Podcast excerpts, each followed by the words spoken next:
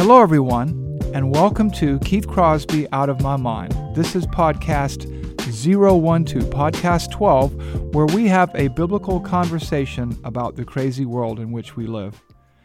In this podcast, we look to God's Word because the Bible has something to say about every inch of thread that makes up the fabric of your existence. God's Word helps us to make sense of this crazy, fallen, and often heartbreaking world in which we live. So join us over the next 20 to 25 minutes as we provide you a bird's eye view of some challenge or some complex issue confronting our culture, the church, or you as we apply God's Word to make sense of it all. At the end of the podcast, we'll point you to some additional resources just in case you'd like to dig a little bit deeper.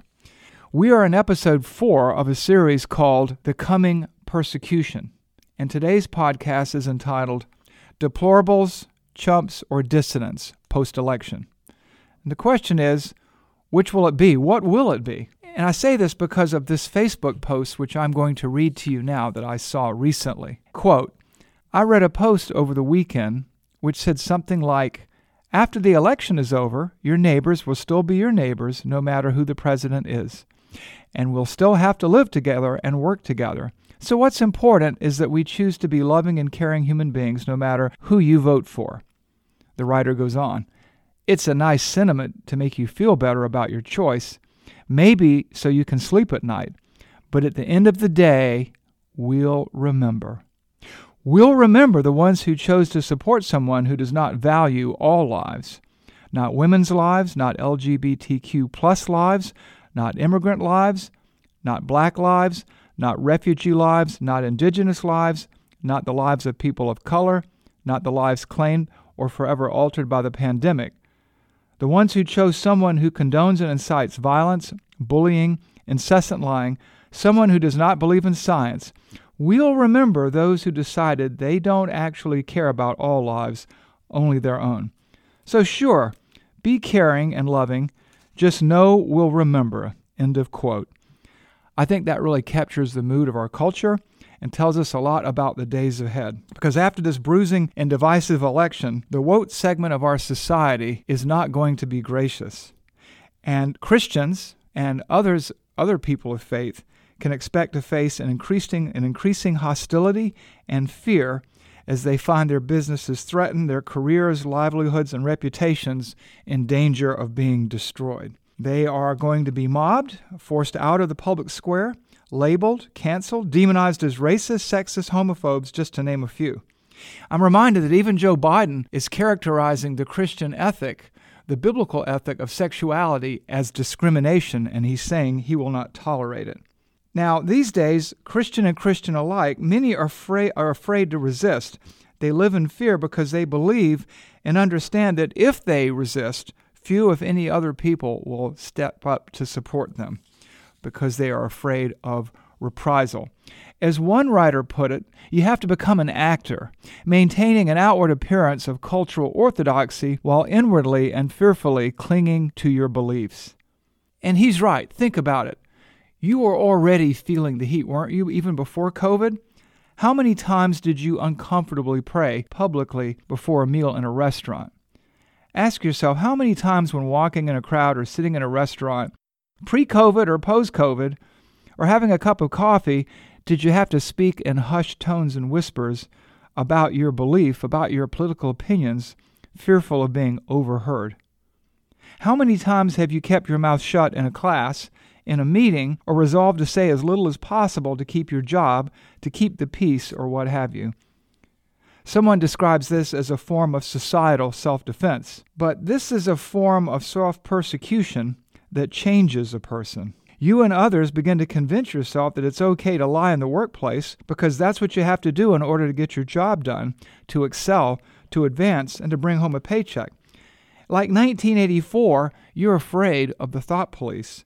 And sooner or later, you're going to commit a thought crime. You'll be detected, it will be reported, and you will be in trouble.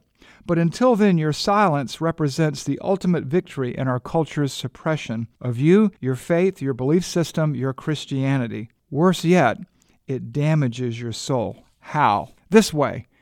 You deceive yourself into living a lie, pretending you can live honestly within a culture that outwardly wants you to conform to woke systems, systems that are persecuting others like you. And you become an accomplice. You become complicit in the crime. You've inadvertently tried to make a deal with the devil, and that just can't be done. There is no peace, there is no truce with Satan. Which brings me to an essay that I recently read called Live Not by Lies by the famous dissident and Nobel laureate of the 20th century, Alexander Solzhenitsyn. He published this essay in 1974, the day of his final arrest. He was eventually deported from the former Soviet Union to the United States. He writes this of his time and, in a way, our time.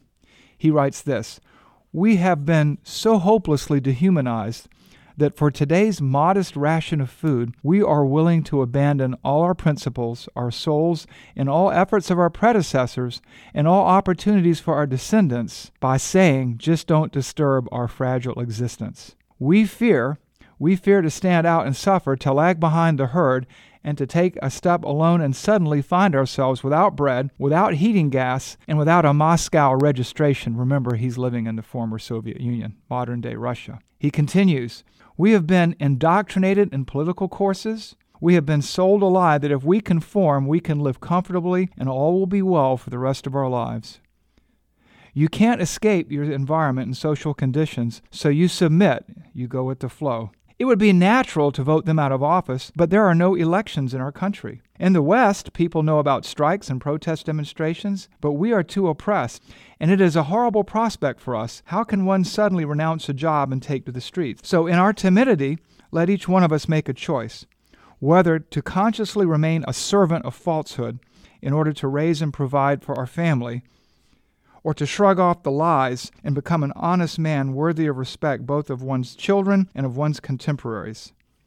So Solzhenitsyn proposed this manifesto on the day of his arrest. From this day onward, we, now listen to this, we will not henceforth write, sign, or print in any way a single phrase which, in our opinion, distorts the truth.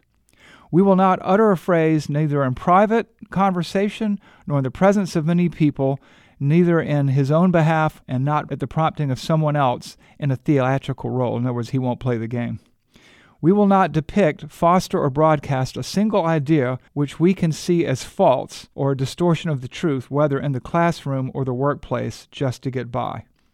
We will not allow ourselves to be compelled to attend demonstrations or meetings if they are contrary to our will or belief. We will not raise our hand to vote for a proposal with which we do not sincerely sympathize, and we will neither vote openly or secretly for a person who we consider unworthy or of doubtful abilities. We will not allow ourselves to be dragged into a meeting where we can be expected or forced or to take part in a distorted discussion of a question. We will immediately walk out of a meeting, session, or lecture, or performance, or film if the speaker tells lies or spouts propaganda. We will not subscribe to or buy a newspaper or magazine in which the information is distorted and the primary facts are concealed. No, it will not be easy for everybody at first. Some will lose their jobs. For young people who want to live with truth, this will, in the beginning, complicate their lives very much. They would be denied a university education. You say it will not be easy? It will not be an easy choice for a body, but it is the only choice for a soul. And if we get cold feet, even taking this step, then we are worthless and hopeless. Now, you'll be able to find this article in full, a link to it on our resource page. But as I read this article, I'm reminded that the more things have changed since the 20th century, the more they've remained the same in the 21st century. So, what I would like to do is adapt this essay, or at least parts of it, to our time and read it back to you with a few changes made. And I want you to listen to it from our context. Let's begin. We have been so hopelessly dehumanized that for today's modest ration of comfort, we are willing to abandon all our principles, our souls, and all the efforts of our predecessors and all opportunities for our descendants. Just don't disturb our fragile existence or our jobs at Facebook, at Google, at Apple, at UCLA, at Berkeley, at Starbucks. We fear to stand out and suffer, to lag behind the herd, or to take a step alone and suddenly find ourselves without a job, without a social circle, or without a certificate from the Department of Diversity, Inclusion, and Equity at our companies. We, as well as our children, are indoctrinated in political courses K through 12 in the university classroom and even the Christian school as well as some churches and certainly at the workplace. We have been sold a lie that if we conform, we can live comfortably and maybe it will be well for us for the rest of our lives. It would be natural to vote these people out of office, but the new totalitarianism and the new tyrants are not subject to elections. They are Silicon Valley billionaires and their beneficiary and their serfs. They are legacy media newspaper editors, social media moguls who censor presidents, the common man, and whoever doesn't fit the mold. They shadow ban posts. They are contributors to Wikipedia who make cover for these people. They are university professors with tenure who intimidate colleagues, students, and PhD candidates. Some sit on the board of admissions for the UCLA Medical School. Some are woke corporate capitalists in search of a profit at any cost, at GE or Nike or the NFL. They are mobs of self righteous bigots who verbally attack us in restaurants, wanting affirmation for their mantras and their gestures, or else there is no peace. They are baristas who will not serve police officers a cup of coffee. We can't vote them out of office. They're not elected, just empowered. Empowered by intimidation and discrimination in the name of tolerance, equity, and anti racism. And they are empowered by our own quiet compliance. Therefore, let us each make a choice whether to consciously remain in submission to their falsehoods to get by unmolested, or to live as Christians, to live as dissidents, unwilling to lie or comply, and unwilling to loot, riot, and burn and disrupt like they do. We just say no. No, thank you. I don't believe what you're saying is true, and you cannot make me believe this. It violates my conscience and my rights. You quietly and respectfully and humbly have to stop playing the game like an actor in a theatrical role. So you state that because of conscience, you will not attend training sessions where you have to confess to sins you did not commit or be racially profiled as white, fragile, black, Latinx, or anything else and you will not allow yourself to be intimidated into affirming or accepting something contrary to your belief system. Some at first will lose their jobs, friends, family, reputations. But we have to remember what Jesus said Those who are ashamed of me and my gospel, I will be ashamed of before the Father when I return with my holy angels. You must become a dissident, not a revolutionary rioter, just someone who doesn't play along, true to yourself and true to Christ. All of which brings us to Jodi Shaw and Smith College. Who is she?